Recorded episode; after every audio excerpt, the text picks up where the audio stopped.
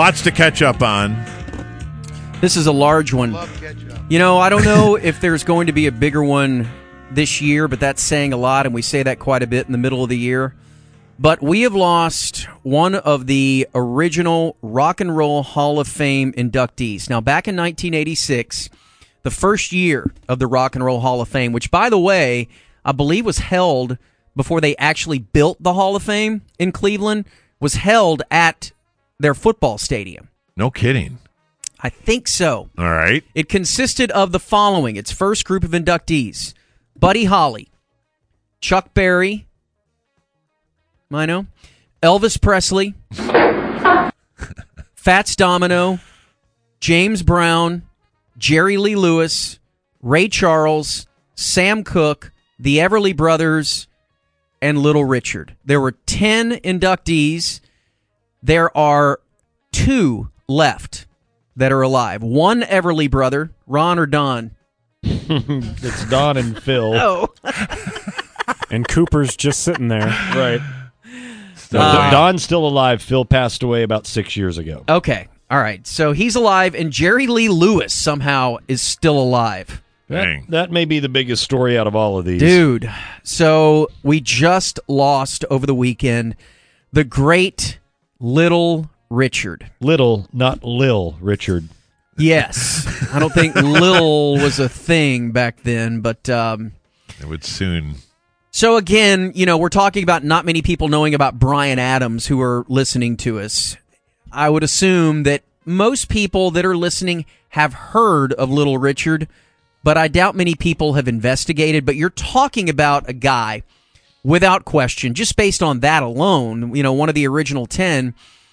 This guy had such a huge part in what you see in rock and roll today. It is not even funny. Arguably invented it. Yeah, he did. Now, at the time, Elvis was a thing. So before he released his first songs, and album, Elvis was doing his thing. And you may have had one or two other guys on the scene, but it wasn't too much further along before Little Richard became a thing. And, you know, you listen to his songs, and it's weird because uh, like I was listening to him this morning, mm-hmm. and my kid is in the other room doing homework, and he goes, "Dad, is that song from a long time ago?" And uh, yes, son, it's from the 1900s. and yes, and I go, "Yeah, man, that's from a long time ago." And the song that I was listening to was this, the ticket, and you're going to hear it all day long as we broadcast live.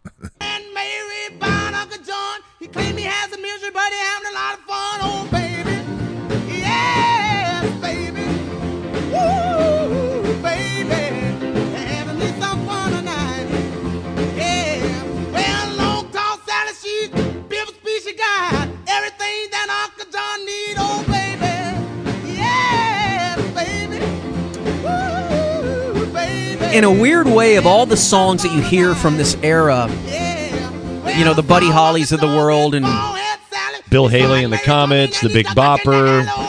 I feel this has a modern feel to it, even though obviously it's from a certain time. What year? 55. He's had a lot of his songs sampled too in pop songs. Oh, yeah. This thing, though, has a power about it, you know, and maybe it's his voice, maybe it's the style. It just seems like it's such rock. It embodies what rock and roll, what you think of when you think of rock and roll. Mm-hmm. You know, obviously guitar sounds change, and you're not going to have a lot of horns and and a lot of the songs from the '60s. And but man, this just had an element to it that just reeked of danger almost. Yeah, Right, and the fact that he was black. Yes. That's kind of set him apart from all the other quote unquote rock and rollers. Yeah, and that was an issue back in the day for Little Richard, as it was for any black man back in the day. But Little Richard had a two year run where he had hit after hit after hit after hit after hit. And the weird part is that after two years, it wasn't that his star just kind of slowly faded away. He quit. Yeah.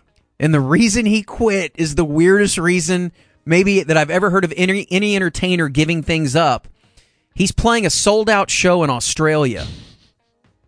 The Russians just launched Sputnik. He sees a fireball some so- sometime during his live show of maybe the the Sputnik rocket and he has this weird epiphany of He was afraid of the end of the world. Yeah. yeah, that there's more to life than than what I'm doing up here. I need to rededicate myself to God. And he just said, And literally. orgies. well, we'll get to that. he was a tortured man. He was a conflicted man. He But had he said after varied interests. on stage in Australia, I'm done, guys. And that was it. And he quit the game. After, you know, and and his biggest hit, of, of course, is this, and it sounds a lot like Long Tall Sally. Oh, this is Pat Boone's version. We'll get to that here in a second. God, that did sound so weird playing it.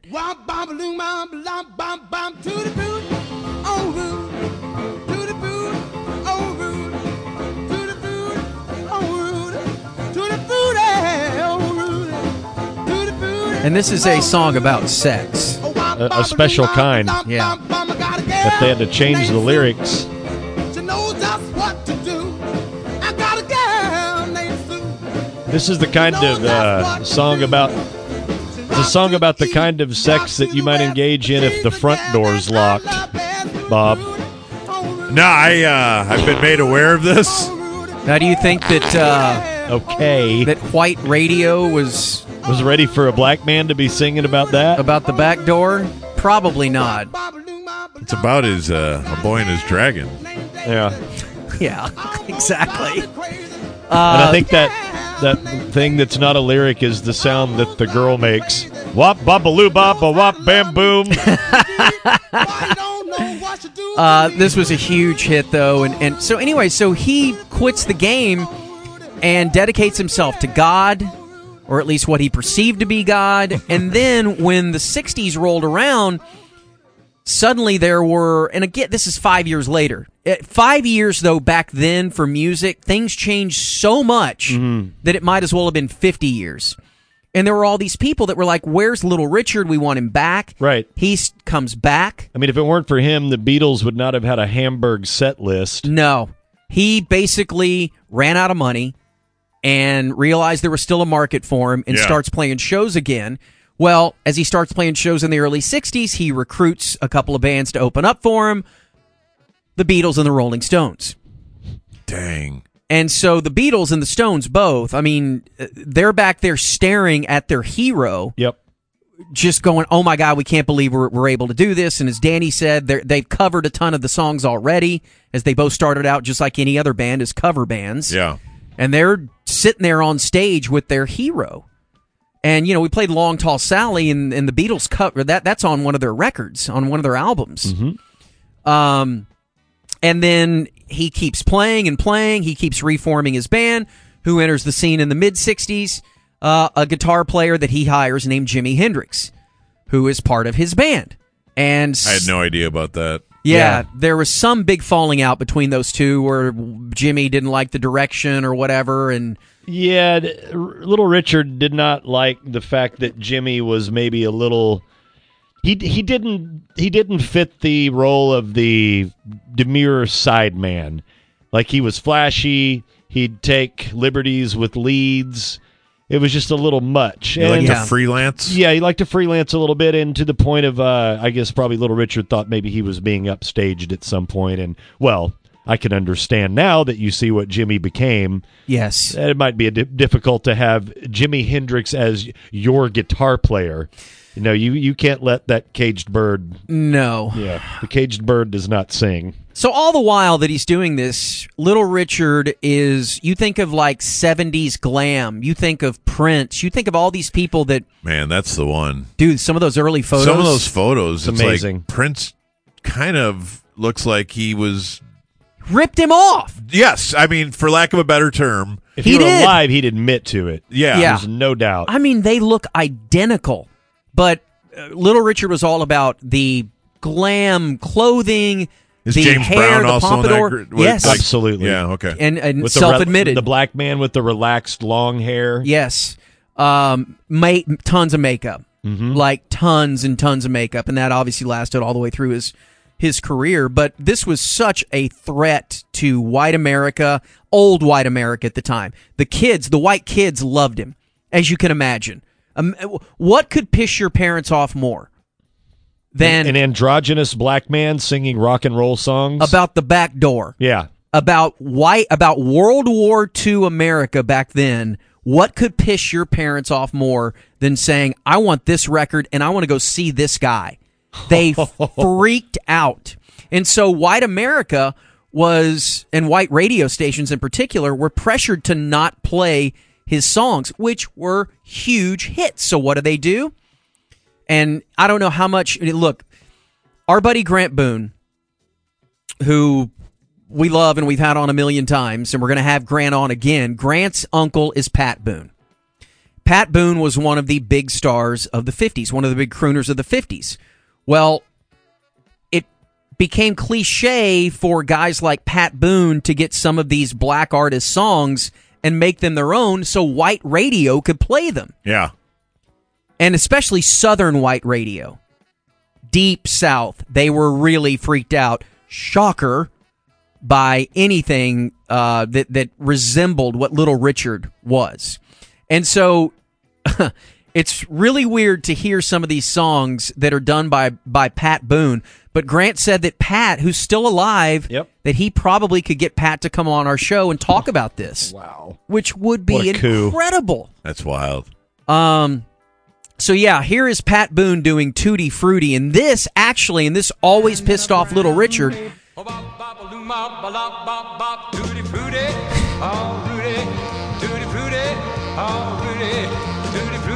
This became a bigger hit than what Little Richard had because white radio stations played it out the ass. And listen to how milk toast it is compared to. And so Pat Boone, Listen to the lack of fire and urgency in the band.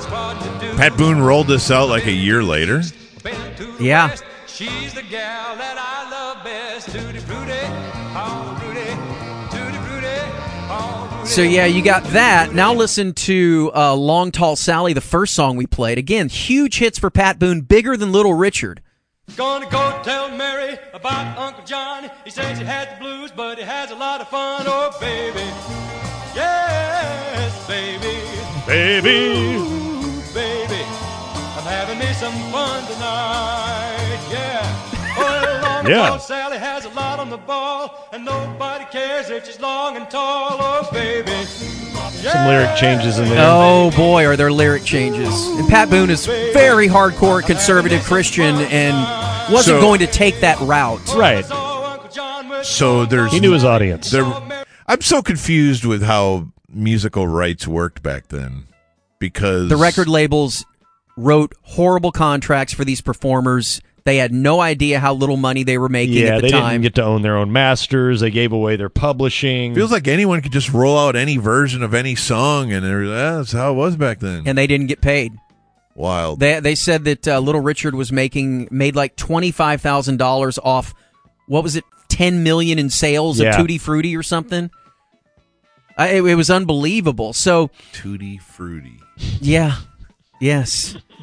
Uh, so he plays throughout the '60s. Well, he's kind of back and forth in between rock and roll and God, and he can't really make up his mind. Hey, And in the 70s, boy, that's when he says, you know what, God, I'm going to take a little detour straight into PCP and cocaine. Mm-hmm. And just like a lot of people, he went head first. And nose first. Boy, did he ever. And as he says, it was not pretty. and after about 10 years of that and people dying left and right on him, it's a miracle that guy survived as long as he did. He went back to God and became a Bible salesman, of all things. And look, he never stopped being Little Richard. Uh, I sent you guys that article. dude. Oh yeah, the fourteen things you might not have known about Little Richard. He liked orgy. Yep. He liked all flavors. He liked dudes, chicks. He liked multiple people in the room. His thing was as many. He liked voyeurism Yeah, he liked to handle up on himself. seven times a day. Who's got the time? Dude, like what was wrong with him? I don't know. Goodness, man. And that was self admitted. I'd hate to see his coconut oil bill. He called himself the king of it. It's a weird, weird title. Like he invented rock and roll, but he called himself the king of masturbation. yeah, masturbation. the J.O. King. yes, yeah.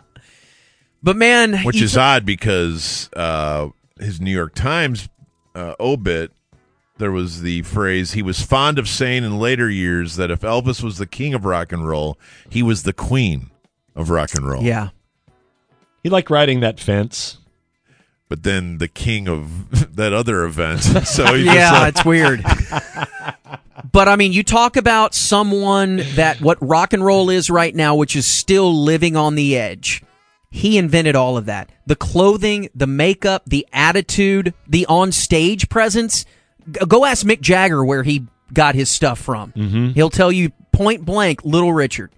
They all did. Every one of these guys. What you see today, ninety percent of it is, is owed to this guy. Like he's that big uh, of a player in the game in, the in the grand scheme He was a things. showman, an entertainer, Yeah. above all. Oh yeah. The I mean, consummate. you one. guys remember? I don't know why he did this. I, I always heard it was to pay taxes, but when he Taco Bell rolled him out on a campaign in the '90s where he's riding down the sh- street in a limo with a piano on it, singing about Gordita Crunch Wraps. Yes. So weird. Remember that? so weird. He became an ordained minister. Mm-hmm. He married Tom Petty. Yeah. he married a lot of people. and Bruce and Demi. Yeah, Bruce Willis and Demi Moore. He married Little Steven Yep. from Springsteen's band, who Little Steven, Little Richard, you don't think that that didn't have uh, something in common? He didn't marry little Steven. He officiated the wedding Correct. of little Steven, just to be clear. Okay, Yeah, okay, yeah, okay. yeah. I mean, if little Steven had said yes, I mean, yeah, he probably wasn't, probably wasn't against it. the creator Anyway. of flamboyant yeah, rock and roll. It's it, it's a great story, and he checks out at the age of 87, and can't now believe he lived that long. I know, That dude. gives me hope. seriously, right? All Yeah. of us. I told you he would outlive Jerry Stiller, though, guys, and I was wrong. Tomorrow, Two days. Um, tomorrow. Two days. The ticket. Many are calling this a landmark day and a day of that which will live in infamy in sports because today the higher courts and higher authorities in this great land of ours made it known The highest. Yes, the highest of authorities. Made it known that when it comes to sports gambling, which has always been illegal, they said, look, we're getting out of this game. All of you states decide how you want to handle this, but it's a states' right rights thing. The Supreme Court ruled six to three to strike down what was known as the Professional and Amateur Sports Protection Act that uh, dated back to 1992 that barred state auth- authorized sports gambling, with the exception, of course, being Nevada, which was grandfathered in. So now, if you would like, if your states wish to allow it, then yes, you can bet on sports. And as much as the posturing went on between the NCAA and the NFL and the NBA and the NHL and MLB, uh, and this was New Jersey, by the way, that was going after this law. And by the way, man, kudos to Jersey for keep fighting the fight because they got shot down about 50 times. Oh, yeah, That's why this made its way to the to the Supreme Court. They have been bigger on this than anybody for a long, long time. So now, uh, the NCAA and, and uh, all the, and as I said, all the other leagues, they were posturing at least publicly that this was not. I don't think so. No, no, no, no, no. But they've already had one foot in the door, projecting that this could happen, because they're already lobbying the powers that be that they want in on this and they want one percent right off the top. That if you want them to go along with all this and you want them to provide information as far as injuries go and all that goes along with gambling, then yeah, cool, we'll do that. We'll be on the up and up. We'll do anything and everything you want, but we want 1%. And the books in Nevada are already saying, and everywhere else, they're going to tell you that we only get, we only win 5%. So they're wanting 1% of that 5%. Yes. And so there's going to be a fight when it comes to when you know when this all comes down. But again, that's like uh that's a ways down the road and for Texas I don't I don't know when it's going to happen. We're a pretty backward ass state.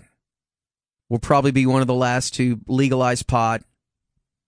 And I imagine we'll be one of the last to legalize this even though both those things are going to make the state so much money when the, you know as we've we've seen with uh, California and Colorado and Washington and Oregon and all that with weed they're making money hand over fist In 2017, 4.8 B billion dollars was wagered at Nevada sports books. So what was one I don't know. I don't know what the winnings were, but you've got that kind of money going through those things. right Well, and that's where it's legal. The guess is around 150 billion a year in illegal sports gambling right, Right. now. think about that That's going to what the Caribbean. Yeah. right or bookies Yeah, our book. boy are bookies freaking out right now yeah. I didn't think about that They're going to have to get a straight gig. I read an article earlier. I can't find it right now that said within two years, I think there's 14 states that the people who really track this stuff and they know who's been waiting for this Yeah. will have it legalized. And within I think five years, I think it was 32 states will have it legalized, assuming this all continues the way it's going. None of the 32 are Texas. it doesn't surprise me one bit does But- not surprise me New Jersey, they should be able to make legal bets in in like a week or two. oh it's going to be that that's what I was going to ask next Yeah. is how quickly will they get this Chris up? Christie said that we're ready. We can have bets being taken in New Jersey within two weeks of a decision by the court. Well, from the sports side, at the forefront of this have been the NBA and MLB.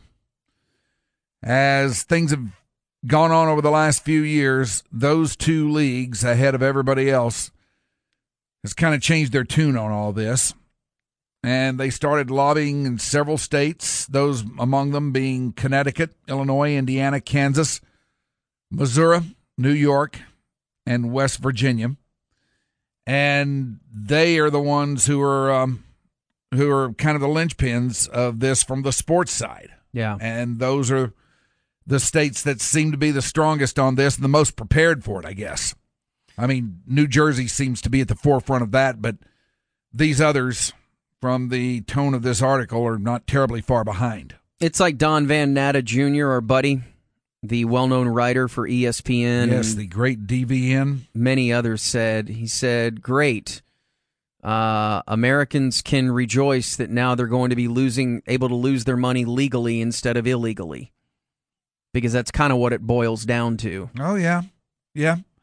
There's a reason these things, these books exist, because they make gobs and gobs of money." And that's the thing with people that freak out about it too, that they freak out about legalization of pot or, or legalized gambling or whatever. Just because something's legalized doesn't mean that everybody is going to do it. Now, is it going to give you better access to it? Of course it is. But if you want to gamble, guess what you can do? Call one friend, and I guarantee you that guy knows someone, if you don't already, that can get you a bet. Or, as you said, Mike, get on the internet, and it takes one second. True, but you never feel super confident with your money being held in a Caribbean island account Right. when it's tied up in these gambling sites. Also, and, and it's a pain with a bookie, man. You have to go meet the guy for an exchange. Right. I mean, that all has to happen. When you mix techno- technology in with what this ruling is, you'll be able to sit on your couch and not only just bet games before they start. Live betting is a huge part of this. You can bet per play. How do they do that? I don't understand that. You can do it on these sites that are running out of the Caribbean right now. Uh, Sometimes it's per drive. Like if you're watching football, it'll be like, oh, the result of this drive will be a touchdown, you know, is minus 200. Yeah. Or plus 200. A field goal, a punt, you know. You can bet per drive, but the technology is such that you'll be able to bet per play legally sitting on your couch. And that's insane. That's amazing. Because if you're talking just go to the casino in Vegas, fine, yeah, you can make a bet, drive down there, whatever. Still a pain. This is all in your living room and your So are they saying that you will eventually be able to do that as opposed to like going to England and betting on a soccer match um, over there, like at a because you know you'll go to to a grocery store and then like oh I got to make a bet, hang on, and you'll stop by one of the little bookmakers places and you place a bet. That'll be step one for sure. There'll be bookies or even in arenas you can bet. Yes. af- right next to concessions, you can go and place a bet on the game that you're you're standing at. Imagine that in Cowboy Stadium. Imagine that having Victoria's Secret mm-hmm. and yeah, the art, and then the little bookie stand right there. Like, hang on, hang on one second. One, so what? The amount of money that they could generate if they are in cahoots with these people is staggering. All the drunk idiots that want to place Mhm. bet after bet after bet after bet. and then halftime bets. Yes. Oh, they're coming back. all the yeah, all the way through. Well, I would hazard a guess it won't take them very long to get into cahoots with these guys out there at that new stadium. Well, that's Texas has to legalize it though. And- Once, yeah, but once that's done, And that's the biggest problem is will this state bow down and legalize this? Not for a long time, but there will be NBA, NFL stadiums that I think are doing this soon. The ticket. Oh, well, he's got to say hi to all Oh of his yeah, people. look at him glad handed. Oh, yeah. Come up here, buddy. Look Yeah. at him.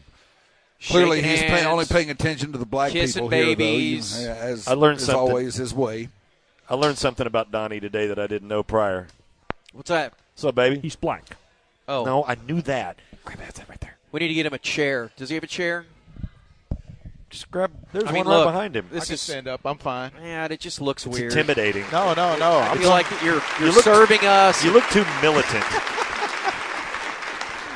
Shut up. I learned something about you today listening to Norm this morning. What's that? Which is probably a shock to you that I was up while Norm was on. Um, you always wish that you had a nickname that had nothing to do with your name. Like Right. you're Donovan, Dongovan, Donnie Doo, Donnie Doo Doo. But you said you wished you had a nickname like Pork Chop. Yeah, pork chop. Um, I don't know. Think of anything else. Cornbread. Yeah, something. cornbread yeah. and pork chop. Yeah, that's a cool nickname. Man, I'm telling you, the greatest nickname ever was this dude I went to college with, and he was a large fella. And he always he, he dressed like Groobs. Yeah. So he always had shorts on, and he always had like University a of Michigan basketball shorts, yeah, and then like a hoodie on at all times, like a big oversized hoodie, and flip flops. and flip flops. Yeah, but he was a big dude, like three bills, something like that. And his nickname, and I don't still do not know who named him that, but I never knew. I still don't know his real name. Mm-hmm. I only know him via his nickname, which was Snack Bar. I bet you can imagine how he got it. yeah, That's awesome. I know. Yeah, but Donnie, that's just Donovan. You know, it's what kind of nickname is that? Am I good? Because my ears are low. Yeah, you got to turn the We turn got your you. ears. I feel We like got I'm you. screaming. Okay. Turn his We got ears you. up. All You look very great. good. Thank you. I feel good. I'm glad to be out here to support you, man. Thank you. And all you boys. Thank you for coming down. Yeah. we love you. So you have a uh, you have a bit of a conundrum. Unfortunately, you lost your dog, who was with you for how long? Almost 15 years. We Can be so lucky, man. I know. I know. Yeah, it was uh, March 14th. We had to put him down right before we went off to uh, Italy on our trip. So uh, that was tough, but we didn't even think or talk about another dog for probably about a month or so. But then, you know, you start. I think I sent you that text Yeah. saying, man, I just miss being a doggy dad. And we went down to Austin this past weekend to celebrate my wife's uh, cousin's 40th birthday. And there were three th- dogs around all weekend a really, really tiny dog, a medium sized dog, and a big dog. And man, when I tell you I played with all three of those dogs the entire weekend, it was so much fun and it was so great. So now, because I brought Twig with me, Yep. and we've been uh, we've been kind of ramping up the talk about you know, hey, is it because you have people it's time? I, I don't know. And I, I talked to Soroy about this, and he thought, okay, yeah, you can go down there and get a pup. And I was like, well, eh, not so fast. A, I don't know if I can talk her into it. And, and B, I, I don't know if it's the right time. But if I see one right up, walk right up to me and just sit down and look, and I'm saying, okay, you me together forever. Yeah. I mean, it's going to happen. So uh, it's uh, it's been a tough road, man, but we're, we're making it. Man, that's the, I mean, obviously the worst part about having a dog is that 95% of people outlive it, Sure. you know, and you see people post it all the time. Hey, I lost my best friend. And you just don't, you never think about that when you get the dog. And then when they start getting older, you're like, oh, crap. And you see it, you know, you see the decline. But you still don't think about it No. because you in your mind you're thinking, all right, he'll be around forever, so don't worry about it. Right. And that And decline then was comes the time when Yes. you have to make the call. and it's on you and it's like okay you've halfway you're going to think selfishly of course with pets and parents and all that because you want them around and you want to feel good because they're around but then you realize you hold their fate in your hands and you have to make that right decision so we wrestled with that for the time we sat there and talked about it because we were about to leave on a 10 day trip so why do we want someone else to take care of our dog for 10 days and something may happen while we're yeah, gone what Yeah. if it goes on their uh, watch? do we come back or or what? You know, so it was uh, it was rough, but uh, we definitely definitely made the right decision. But it was the worst decision to ever make. Yeah, and, and then you, and then like you're in that spot now where you don't know when you should get another one, and that's the weirdest time, you know. And I think you know we have always, there have always been two or three at our house Right. at all times, Right. And so one will go, and then you still have two, and then, and then you had another one, and so it's like a never-ending cycle. Sure. But if you have one, man, it's a nut kick, and then you got to figure out when you're ready again. Like Craig, I mean, Craig had Lucy forever, and uh, he's still like, I don't know if I'm ready yet. I know, and and I talked to him about that right uh, uh, right after it happened, and it was like you know, hey, it's on him. But then you see a lot of people who say, hey, I had I lost my best friend, I had to put down my dog, and then three days later they're showing you their new dog Yeah. that they had, and that's a ton of folks to get over the pain, get another dog. So Usually you do that with wives. right, right. But uh, we're talking dogs now. Boy, I'll, talk, I'll talk to you about that other thing. What a horrible way to go about wives. immediately get another one. Oh my gosh! You know anyone who immediately? Yeah, there's people out there that do that. Oh. Sure are. They'll have they'll either get a divorce or their wife will die, and then in six weeks, get Hey, you met Six my wife? They What? new. huh? Well, yeah, it's a, yeah, Yeah, Bob did it. Kraft. Bob Kraft did that. Well, they're here, and I'm glad you're here. Yeah. To at least look around and maybe start the process. It will probably start the conversation. Uh, seriously. So, but and like I said, it kind of amped up this weekend because that was probably the best time I had this weekend playing with those mutts. Would you? Okay, so we've always had big dogs too, and you had a little dog. Uh huh. Do you want to go back to little dog?